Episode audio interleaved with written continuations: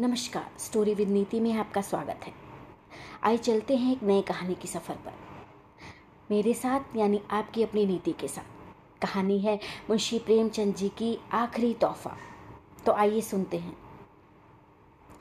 सारे शहर में सिर्फ़ एक ऐसी दुकान थी जहाँ विलायती रेशमी साड़ी मिल सकती थी। और सभी दुकानदारों ने विलायती कपड़े पर कांग्रेस की मोहर लगवाई थी। मगर अमरनाथ की प्रेमिका की फरमाइश थी तो उसको पूरा करना ज़रूरी था। वह कई दिन तक शहर की दुकानों का चक्कर लगाते रहे।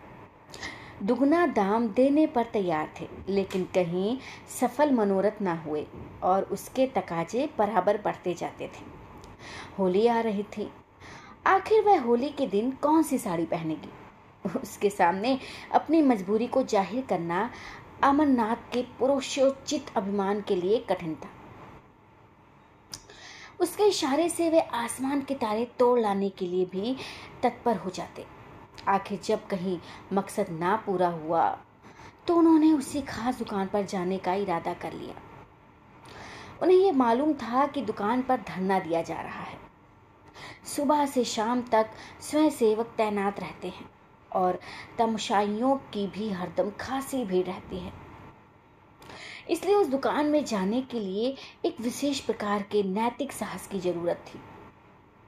और यह साहस अमरनाथ में ज़रूरत से कम था। पढ़े लिखे आदमी थे। राष्ट्रीय भावनाओं से भी अपरिचित न थे। यथाशक्ति स्वदेशी चीज़ें ही इस्तेमाल करते थे। मगर इस मामले में बहुत कट्टर ना थे। स्वदेशी मिल जाए तो बेहतर, वरना विदेशी ही सही। इस उसूल के मानने वाले भी थे। और खासकर जब उसकी फरमाइश थी, तब तो कोई बचाव की सूरत ही ना थी। अपनी जरूरतों तो अपनी ज़रूरतों को तो वह शायद कुछ दिनों के लिए टाल भी देते, मगर उसकी फरमाइश तो मौत की तरह अटल है। उससे मुक्ति कहाँ? तय कर लिया कि आज साड़ी ज़रूर लाएँगे। कोई क्यों रोके, चाहे ना रोके। किसी को रोकने का क्या अधिकार है? माना स्वदेशी का इस्तेमाल अच्छी बात है, लेकिन किसी को ज़बरदस्ती करने का कोई हक तो नहीं है ना? अच्छी आज़ादी की लड़ाई है, जिसमें व्यक्ति की आज़ादी का इतना बेदर्दी से खून हो रहा है। यूँ दिल को मज़बूत करके वह शाम को दुकान पर पहुँच गए। देखा तो पाँच वॉलेंटियर पिकेटिंग पिकेटिंग कर रहे हैं। और दुकान के सामने सड़क पर हज़ारों तामाशाई खड़े हैं। सोचने लगे, दुकान में कैसे जाएँ? कई बार कलेजा मज़बूत किया और चले, मगर बरामदे तक जाते जाते हिम्मत ने जवाब दे दिया। संयोग से एक जान पहचान के पंडित जी पंडित जी मिल गए। उनसे पूछा, क्यों भाई, ये धरना कब तक रहेगा? शाम तो हो गई। पंडित जी ने कहा, इन सिरफिरों को सुबह और शाम से क्या मतलब? जब तक दुकान बंद ना हो जाएगी, यहाँ से ना टलेंगे। कहिए, कुछ खरीदने को इरादा है क्या? आप तो रेशमी कपड़ा नहीं खरीदते। अमरनाथ ने विवशता की मुद्रा बनाकर कहा, मैं तो नहीं खरीदता, मगर औरतों की फरमाइश को कैसे टाल सकता हूँ? पंडित जी ने मुस्कुरा कर कहा, अरे, वाह! इससे ज़्यादा आसान तो कोई बात नहीं। औरतों को भी चकमा नहीं दे सकते। सो हीले हज़ार बहाने हैं, अमरनाथ। आप ही कोई हिला सोचिए, पंडित जी। सोचना क्या है? यहाँ रात दिन यही किया करते हैं। सौ पचास हिले हमेशा जेबों में पड़े रहते हैं। औरतों ने कहा, हार बनवा दो।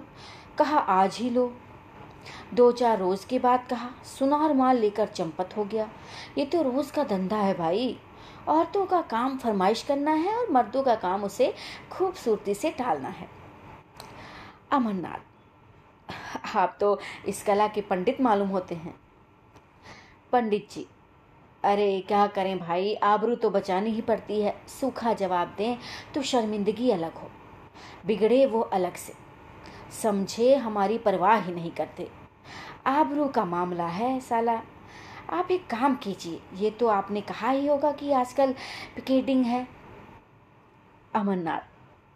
हाँ ये तो बहाना कर चुका भाई, मगर वह सुनती ही नहीं कहती है, क्या विलायती कपड़े दुनिया से उड़ गए? मुझसे चले हो उड़ने? पंडित जी तो मालूम होता है कोई धुन की पक्की औरत है। अच्छा तो मैं एक तरकीब बताऊँ। एक खाली कार का बक्स ले लो, उसमें पुराने कपड़े जलाकर भर लो। जाकर कह देना, मैं कपड़े लिए आता था, वॉल्टियरों ने छीन कर जला दिए। क्यों, कैसी रहेगी? अमरनाथ, कुछ जचती नहीं, अजीब बीस ऐतराज़ करेगी। कहीं फर्दाफाश हो जाए तो मुफ़्त की शर्मिंदगी भी उठानी पड़ेगी। पंडित जी तो मालूम हो गया, आप बोधे आदमी हैं। हैं और हैं भी आप कुछ ऐसे ही। यहाँ तो कुछ इस शान से ही ले करते हैं कि सच्चाई की भी उसके आगे धूल हो जाए। ज़िंदगी यही बहाने करती गुजरी और कभी पकड़े ना गए। एक तरकीब और है। इस नमूने का देसी माल ले जाइए और कह दीजिए कि विलायती है। अमरनाथ देशी और विलायती की पहचान उन्हें मुझसे और आपसे कहीं ज़्यादा है। विलायती पर तो जल्द विलायती का यकीन आएगा नहीं, देसी की तो बात ही क्या। एक खद्दर पोष महाशय पास ही खड़े ये बातचीत सुन रहे थे। बोल उठे, ए साहब सीधी सी तो बात है। जाकर साफ़ कह दीजिए कि मैं विदेशी कपड़े न लाऊँगा। अगर जिद करे तो दिन भर ना खाना खाइए। आप सीधे रास्ते पर आ जाएगी। हैं, जाइए। अमरनाथ ने उनकी तरफ़ कुछ ऐसी निगाहों से देखा जो कह रही थी। आप इस कूचे को नहीं जानते? और बोले ये आप ही कर सकते हैं, मैं नहीं कर सकता। खद्दर पोष कर तो आ भी सकते हैं, लेकिन करना नहीं चाहते। यहाँ तो उन लोगों में से हैं कि अगर विदेशी दुआ से मुक्ति भी मिलेगी तो हो तो उससे ठुकरा देंगे। क्यों? है ना? अमरनाथ तो शायद आप घर में पिकेटिंग करते होंगे, हैं? खद्दर पोष पहले घर में करके तब बाहर करते हैं भाई साहब। हल्के में मत लीजिए हमें। खद्दर पोष साहब चले गए तो पंडित जी बोले ये महाशय तो तीस मार खां से भी तेज निकला? है, बताओ। अच्छा तो एक काम कीजिए, इस दुकान के पिछवाड़े एक दूसरा दरवाज़ा है। जरा अंधेरा हो जाए तो उधर चले जाइएगा। दाएँ बाएँ किसी की तरफ़ ना देखिएगा। अमरनाथ ने पंडित जी को धन्यवाद दिया और जब अंधेरा हो गया तो दुकान के पिछवाड़े की तरफ़ जा पहुँचे। डर रहे थे, कहीं यहाँ भी घेरा ना पड़ा हो, लेकिन मैदान खाली था। लबक कर अंदर गए। एक ऊँचे दामों की साड़ी खरीदी और बाहर निकले तो एक देवी जी केसरिया साड़ी पहने खड़ी थी। उनको देखकर इनकी रूह फना हो गई। दरवाजे से बाहर पाँव रखने की हिम्मत ही ना हुई। एक तरफ़ देख कर तेज़ी से निकल पड़े और कोई सौ कदम भागते हुए चले गए। कम्र का लिखा, सामने से एक बुढ़िया लाठी देखती चली आ रही थी। आप उससे लड़ गए। बुढ़िया गिर पड़ी और लगी उसने। अले हम हागे, ये जवानी बहुत दिन तक ना रहेगी। आँखों में तलबी आ गई, धक्के देता चलता है। अमरनाथ उसकी खुशामद करने लगी। माफ़ करो, मुझे रात को कुछ कम दिखाई पड़ता है। ऐनक घर भुलाया बुढ़िया का मिजाज ठंडा हुआ, आगे बढ़ी और आप भी चले। एकाएक कानों में आवाज़ आई। बाबू साहब जरा ठहरिएगा। और वही केसरिया कपड़ों वाली देवी जी आती हुई दिखाई दी। अमरनाथ के पाँव बंध गए। इस तरह कलेजा मज़बूत करके खड़े हो गए, जैसे कोई स्कूली लड़का मास्टर की बीत के सामने खड़ा होता है। देवी जी ने पास आकर कहा, आप तो ऐसे भागे कि मैं जैसे आपको काट जाऊँगी। आप जब पढ़े लिखे आदमी होकर अपना धर्म नहीं समझते तो दुख होता है। देश की क्या हालत है? लोगों को खद्दर नहीं मिलता, आप रेशमी साड़ियाँ खरीद रहे हैं। अमरनाथ ने लज्जित होकर कहा, मैं सच कहता हूँ, देवी जी, मैंने अपने लिए नहीं खरीदी, एक साहब की फरमाइश थी। देवी जी ने झूली से एक चूड़ी निकाल कर उनकी तरफ़ बढ़ाते हुए कहा, ऐसे ही रोज ही सुना करती हूँ, या तो आप उसे वापस कर दीजिए या लाइए, हाथ में चूड़ी पहना दूँ। अमरनाथ, शौक से पहना दीजिए, मैं उसे गर्व से पहनूँगा। चूड़ी उस बलिदान का चिन्ह है, जो देवियों के जीवन की विशेषता है। चूड़ियाँ उन देवियों के हाथ में थी, जिनके नाम सुनकर आज भी हम आदर से सिर झुकाते हैं। मैं तो उस शर्म की बात नहीं समझता। आप अगर कोई और चीज़ पहनना ना चाहें तो अभी शौक से पहना दीजिए। नारी पूजा की वस्तु है, उपेक्षा की नहीं। अगर स्त्री जो कौम को पैदा करती है, वह चूड़ी पहनना अपने लिए गौरव की बात समझती है तो मर्दों के लिए चूड़ी पहनना क्यों शर्म की बात हो? देवी जी को उनकी इस निर्लजता पर आश्चर्य हुआ। मगर वह इतनी आसानी से अमरनाथ को छोड़ने वाली ना थी। बोली, आप बातों के शेर मालूम होते हैं। अगर आप हृदय से स्त्री को पूजा की वस्तु मानते हैं तो मेरी ये विनती क्यों नहीं मान जाते? अमरनाथ, इसलिए कि यह साड़ी भी एक स्त्री की फरमाइश है। देवी अच्छा चलिए, मैं आपके साथ चलूँगी। जरा देखूँ, आपकी देवी जी किस स्वभाव की स्त्री हैं? अमरनाथ का दिल बैठ गया। बेचारा अभी तक बिना ब्याह था, इसलिए नहीं कि उसकी शादी ना होती थी, बल्कि इसलिए कि शादी को वे आजीवन कारावास समझता था। मगर वह आदमी रसिक स्वभाव का था। शादी से अलग रहकर भी शादी के मजों से अपरिचित ना था। किसी ऐसे प्राणी की ज़रूरत उनके लिए अनिवार्य थी, जिस पर वह अपने प्रेम को समर्पित कर सके। जिनकी तरावट से वह अपनी रूखी, सूखी ज़िंदगी को तरोताजा कर सके। जिसके प्रेम की छाया में वह जरा देर के लिए ठंडक पा सके। जिसके दिल में वह अपनी उमड़ी हुई जवानी की भावनाओं को बिखेर कर उनका उगना देख सके। उनकी नज़र ने मालती को चुना था, जिसकी शहर में धूम थी। इधर डेढ़ दो साल से वह इसी खलिहान के दाने चुना करते थे। देवी जी के आग्रह ने उन्हें थोड़ी देर के लिए उलझन में डाल दिया। ऐसी शर्मिंदगी उन्हें ज़िंदगी में कभी हुई ही ना थी। बोले, आज तो वह एक न्योते में गई हैं, मगर घर में ना होंगी. देवी जी ने अविश्वास से हंसकर कहा तो मैं समझिए, आपकी देवी जी का कसूर नहीं, आपका कसूर है. अमरनाथ ने लज्जित होकर कहा, मैं आपसे सच कहता हूँ, आज वह घर पर नहीं है. देवी ने कहा, कल आ जाएँगी? अमरनाथ बोले हाँ कल आ जाएँगी। देवी तो आप ये साड़ी मुझे दे दीजिए और कल यह आ जाइएगा, मैं आपके साथ चलूँगी, मेरे साथ दो चार बहनें भी होंगी। अमरनाथ ने बिना किसी आपत्ति के वह साड़ी देवी जी को दे दी और बोले, बहुत अच्छा मैं कल आ जाऊँगा, मगर क्या आपको मुझ पर विश्वास नहीं है जो साड़ी की जमानत ज़रूरी है? देवी जी ने मुस्कुराकर कहा, सच्ची बात तो यही है कि मुझे आप पर विश्वास नहीं है। अमरनाथ ने स्वाभिमान पूर्वक कहा, अच्छी बात है, आप इसे ले जाएँ। देवी ने क्षण भर बाद कहा, शायद आपको बुरा लग रहा हो कि कहीं साड़ी गुम ना हो जाए, इसे आप लेते जाइए, मगर कल आइएगा ज़रूर। अमरनाथ स्वाभिमान के मारे बगैर कुछ कहे घर की तरफ़ चल दिए। देवी जी, लेते जाइए लेते जाइए, करती रह गई। अमरनाथ घर ना जाकर एक खद्दर की दुकान पर गए और दो सूटों का खद्दर खरीदा। फिर अपने दर्जी के पास ले जाकर बोले, खलीफा, इसे रातों रात तैयार कर दो, मुँह मांगी सिलाई दूँगा। दर्जी ने कहा, बाबू साहब, आजकल तो होली की भीड़ है, होली से पहले तैयार ना हो सकेंगे। अमरनाथ ने आग्रह करते हुए कहा, मैं मुँह मांगी सिलाई दूँगा, मगर कल दोपहर तक मिल जाए, मुझे कल एक जगह जाना है। अगर दोपहर तक ना मिले तो फिर मेरे किसी काम के ना होंगे। दर्जी ने आधी सिलाई पेशगी ले ली और कल तैयार कर देने का वादा किया। अमरनाथ यहाँ से आश्वस्त होकर मालती की तरफ़ चले। कदम आगे बढ़ते थे, लेकिन दिल पीछे रहा जाता था। काश वह उनकी इतनी बिनती स्वीकार कर ले कि कल दो घंटे के लिए उनके वीरान घर को रोशन करे। लेकिन यकीनन वह उन्हें खाली हाथ देकर मुँह फेर लेगी। सीधे वो बात नहीं करेगी। आने का ज़िक्र ही क्या? एक ही बेरमूरोवत। तो कल आकर देवी जी से अपनी सारी शर्मनाक कहानी बयान कर दो। उस भोले चेहरे की निस्वार्थ उमंग उनके दिल में एक हलचल पैदा कर रही थी। उन आँखों में कितनी गंभीरता थी। कितनी सच्ची सहानुभूति, कितनी पवित्रता। उसके सीधे साधे शब्दों में कर्म की ऐसी प्रेरणा थी कि अमरनाथ का अपने इंद्रिय परायण जीवन पर शर्म आ रही थी। अब तक कांच के टुकड़े को हीरा समझकर सीने से लगाए हुए थे। आज उन्हें मालूम हुआ हीरा किसे कहते हैं। उसके सामने वह टुकड़ा तुच्छ मालूम हो रहा था। मालती की वह जादू भरी चितवन, उसकी वह मीठी अदाएँ, उसकी शोखियाँ और नखरे सब जैसे मुलम्मा उड़ जाने के बाद अपनी असली सूरत में नज़र आ रहे थे और अमरनाथ के दिल में नफरत पैदा कर रहे थे। वे मालती की तरफ़ जा रहे थे, उसके दर्शन के लिए नहीं, बल्कि उसके हाथों से अपना दिल छीनने के लिए। प्रेम का भिखारी आज अपने भीतर एक विचित्र अनिच्छा का अनुभव कर रहा था। उसे आश्चर्य हो रहा था कि अब तक वह इतना बेखबर था।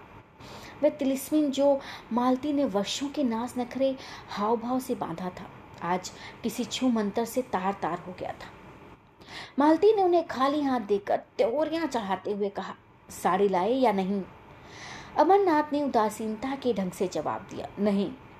मालती ने आश्चर्य से उनकी तरफ़ देखा नहीं। वह उनके मुँह से ये शब्द सुनने की आदि ही ना थी। यहाँ उसने संपूर्ण समर्पण पाया था। उसका इशारा अमरनाथ के लिए भाग्य लिपि के समान था। बोली, क्यों? अमरनाथ, क्यों नहीं नहीं लाए?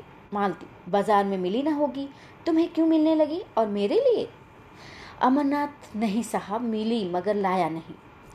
मालती, आखिर कोई वजह? रुपए मुझसे ले जाते? अमरनाथ, तुम खाम कहा जलाती हो। तुम्हारे लिए जाने देने को मैं हाजिर रहा। मालती तो शायद तुम्हें रुपए जहाज़ से भी ज़्यादा प्यारे हैं, है ना? अमरनाथ, तुम मुझे बैठने दोगी या नहीं? अमर मेरी सूरज से नफरत हो तो हो तो मैं चला जाऊँ। मालती, तुम्हें आज हो क्या गया है? तुम तो इतने तेज मिजाज के ना थे, अमरनाथ। तुम बातें ही ऐसी कर रही हो।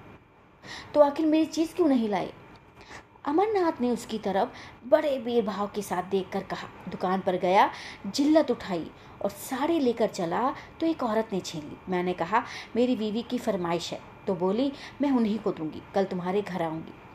मालती ने शरारत भरी नज़रों से देखते हुए कहा तो ये कहिए, आप दिल हथेली पर लिए फिर रहे थे। एक औरत को देखा और उसके कदमों पर चढ़ा दिया। अमरनाथ, वह उन औरतों में नहीं जो दिलों की घात में रहती है। मालती तो कोई देवी होगी? अमरनाथ। मैं उसे देवी ही समझता हूँ, मालती। तो आप उस देवी की पूजा कीजिएगा। अमरनाथ। मुझ जैसे आवारा नौजवान के लिए उस मंदिर के दरवाजे बंद हैं। मालती, बहुत सुंदर होगी। अमरनाथ ना सुंदर है, ना रूप वाली। ना ऐसी अदाएँ, कुछ ना मधुर भाषणी ना तनवंगी। बिल्कुल एक मामूली मासूम लड़की है। लेकिन जब मेरे हाथ से उसने साड़ी छीन ली तो मैं क्या कर सकता हूँ? मेरी गैरत ने तो गवारा ना किया कि उसके हाथ से साड़ी छीन लूँ। तुम ही इंसाफ करो, वह दिल में क्या कहती? मालती तो तुम्हें इसकी ज़्यादा परवाह है कि वह अपने दिल में क्या कहेगी? मैं क्या कहूँगी, इसकी जरा भी परवाह ना थी। मेरे हाथ से कोई मर्द मेरी कोई चीज़ छीन ले तो देखूँ, चाहे वह दूसरा कामदेव ही क्यों ना हो। अमरनाथ अब इसे चाहे मेरी कायरता समझो, चाहे हिम्मत की कमी, चाहे शराफत, मैं उसके हाथ से छीन न सका। मालती तो कल वह साड़ी लेकर आएगी? क्यों? ज़रूर आएगी। मालती तो जाकर मुँह धो आओ। तुम इतने नादान हो, ये मुझे मालूम ना था। साड़ी देकर चले आए। अब कल वह आपको देने आएगी। कुछ भंग तो नहीं खा कर गए। अमरनाथ खैर इसका इम्तिहान कल ही हो जाएगा। अभी से क्यों बदगुमानी करती हो तुम शाम को? ज़रा देर के लिए मेरे घर तक चली चलना। मालती हाँ जिससे आप कहें कि ये मेरी बीवी है। अमरनाथ, मुझे क्या खबर थी कि वह मेरे घर आने के लिए तैयार हो जाएगी? नहीं तो और कोई बहाना कर देता। मालती तो आपकी साड़ी आपको मुबारक हो, मैं नहीं जाती। अच्छा मैं तो रोज़ तुम्हारे घर आता हूँ। तुम एक दिन के लिए मेरे लिए घर नहीं चल सकती? मालती ने निष्ठुरता से कहा अगर मौका आ जाए तो तुम अपने को मेरा शौहर कहलाना पसंद करोगे। दिल पर हाथ रखकर कहना।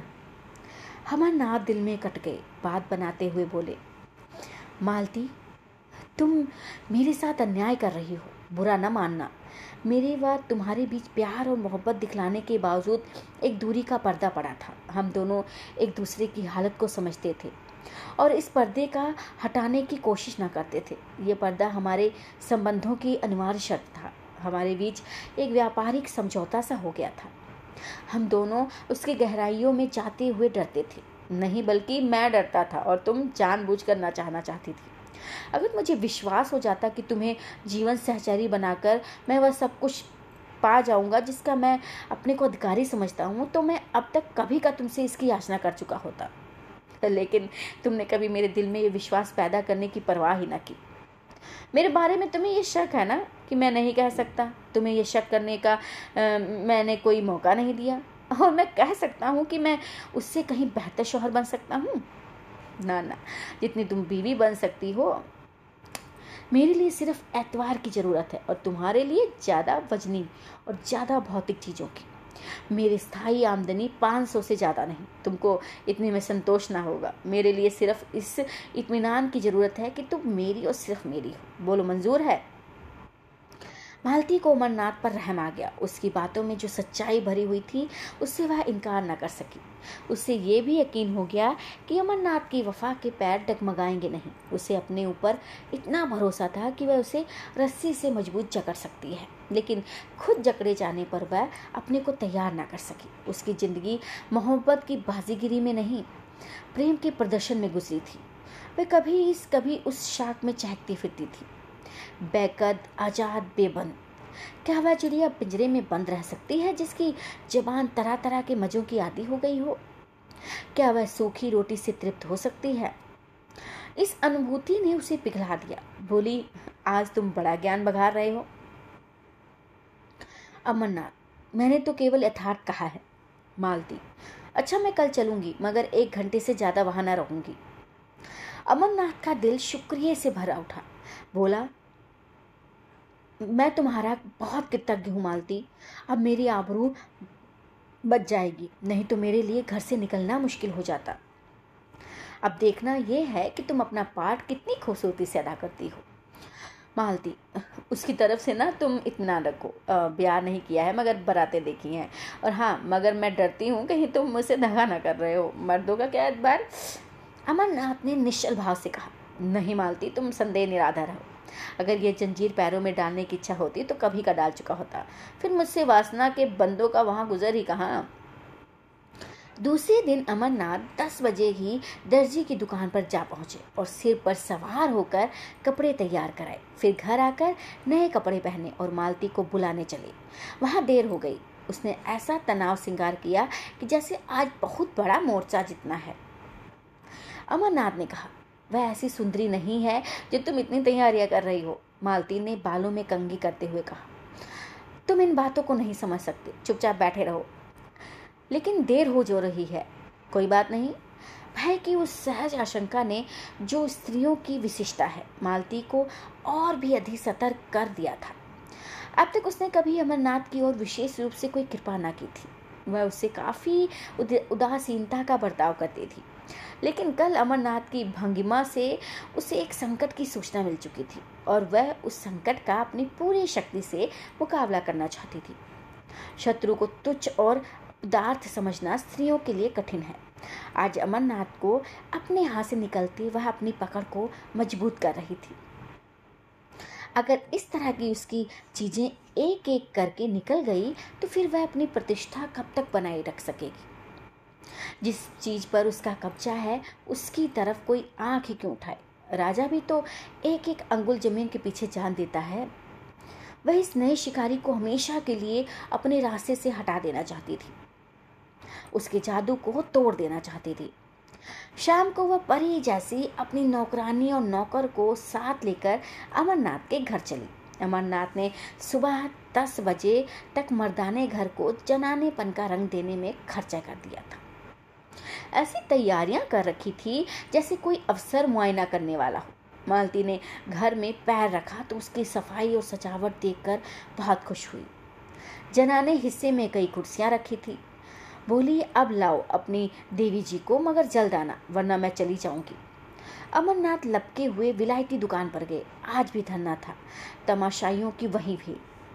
वहाँ देवी जी नहीं पीछे की तरफ़ गए तो देवी जी एक लड़की के साथ उसी भीड़ में खड़ी थी। अमरनाथ ने कहा, माफ़ कीजिएगा, मुझे देर हो गई, मैं आपके वादे की याद दिलाने आया हूँ। देवी जी ने कहा, मैं तो आपका इंतज़ार ही कर रही थी। चलो सुमित्रा, जरा आपके घर हो आए। कितनी देर है? अमरनाथ, बहुत पास है, एक तांगा कर लूँगा। पंद्रह मिनट में अमरनाथ दोनों को लिए घर पहुँचे। मालती ने देवी जी को देखा और देवी जी ने मालती को। एक किसी रईस का महल था, आलीशान, दूसरी किसी फकीर की कुटिया थी, छोटी सी तुच्छ। रईस के महल में आडंबर और प्रदर्शन था, फकीर की कुटिया में सादगी और सफ़ाई। मालती ने देखा, भोली लड़की है, जिसे किसी सुंदर किसी तरह सुंदर नहीं कह सकते, पर उसके भोलेपन और सादगी में जो आकर्षण था, उससे वे प्रभावित हुए बिना ना रह सकी। देवी जी ने भी देखा एक बनी संवरी, बेधड़क और घमंडी औरत है, जो किसी न किसी वजह से उस घर में अजनबी सी मालूम हो रही है, जैसे कोई जंगली जानवर पिंजरे में आ गया हो। अमरनाथ सिर झुकाए मुजरिमों की तरह खड़े थे और ईश्वर से प्रार्थना कर रहे थे कि किसी तरह आज पर्दा रह जाए। देवी ने आते ही कहा, बहन आप इस सिर से पाँव तक विदेशी कपड़े पहने हुए हैं। मालती ने अमरनाथ की तरफ़ देखकर कहा मैं विदेशी और देशी के फेर में नहीं पड़ती। जो ये लाकर देते हैं, वह पहनती हूँ। लाने वाले ये हैं, मैं थोड़े ही बाज़ार जाती हूँ। देवी ने शिकायत भरी आँखों से अमरनाथ की तरफ़ देखकर कहा, आप तो कहते थे ये इनकी फरमाइश है, मगर आप ही का कसूर निकल आया। मालती, मेरे सामने इनसे कुछ मत कहो। तुम बाज़ार में भी दूसरे मर्दों से बातें कर सकती हो। जब वे बाहर चले जाएँ तो जितना चाहे कह सुन लेना। मैं अपने कानों से नहीं सुनना चाहती। देवी जी मैं कुछ कहती ही नहीं, और बहन जी, मैं कह ही क्या कर सकती हूँ और कर क्या सकती हूँ? कोई ज़बरदस्ती तो है नहीं। बस विनती कर सकती हूँ। मालती, इसका मतलब ये है कि इन्हें अपने देश की भलाई का जरा भी ख्याल नहीं। उसका ठेका तुम्ही ने ले लिया, है ना? पढ़े लिखे आदमी हैं, दस आदमी इज़्ज़त करते हैं, अपना नफ़ा नुकसान समझ सकते हैं। तुम्हारी क्या हिम्मत है कि उन्हें उपदेश देने बैठो, या सबसे ज़्यादा अक्लमंद तुम ही हो? देवी जी, आप मेरा मतलब गलत समझ रही हैं। मालती हाँ गलत तो समझूँगी, इतनी अकल कहाँ से लाऊं, आपकी बातों का मतलब समझूं। खद्दर की साड़ी पहन ली, झोली लटका ली, एक बिल्ला लगा लिया। बस, अब अख्तियार है, जहाँ चाहे आए जाएँ, जिससे चाहे हंसे बोले, घर में कोई पूछता तो होगा नहीं। हाँ नहीं तो जेल खाने का भी क्या डर।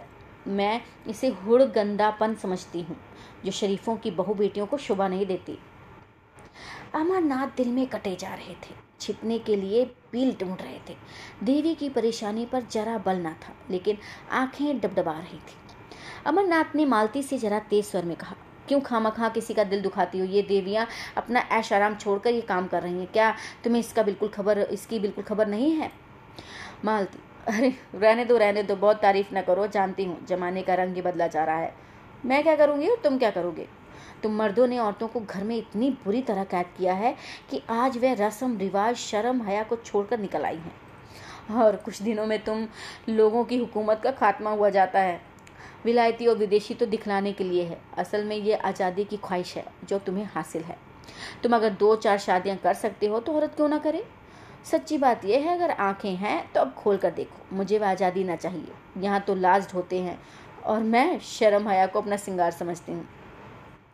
देवी जी ने अमरनाथ की तरफ़ फरियाद की आँखों से देखकर कहा, बहन ने औरतों को जलील करने की कसम खा ली है क्या?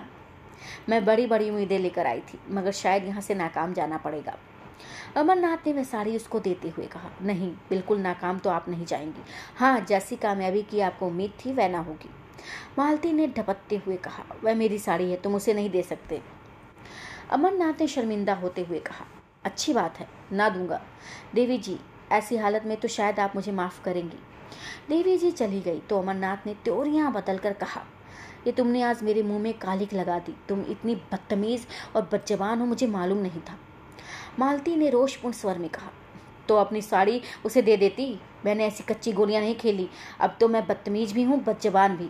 उस दिन उन बुराइयों में से एक भी न थी, जो मेरी जूतियाँ सीधी करते थे, है ना? इस छोकरी ने मोहिनी डाल दी है। जैसी रूह, वैसे फरिश्ते मुबारक हो। ये कहती हुई मालती बाहर निकली। उसने समझा था, जबान चलाकर और ताकत से वह उस लड़की को उखाड़ फेंकेगी। लेकिन जब मालूम हुआ कि अमरनाथ आसानी से काबू में आने वाला नहीं है तो उसने फटाकार बताई, इन दामों, अगर अमरनाथ मिल जाता, था तो बुरा ना था। उससे ज़्यादा कीमत वह उसके लिए दे ना सकती थी।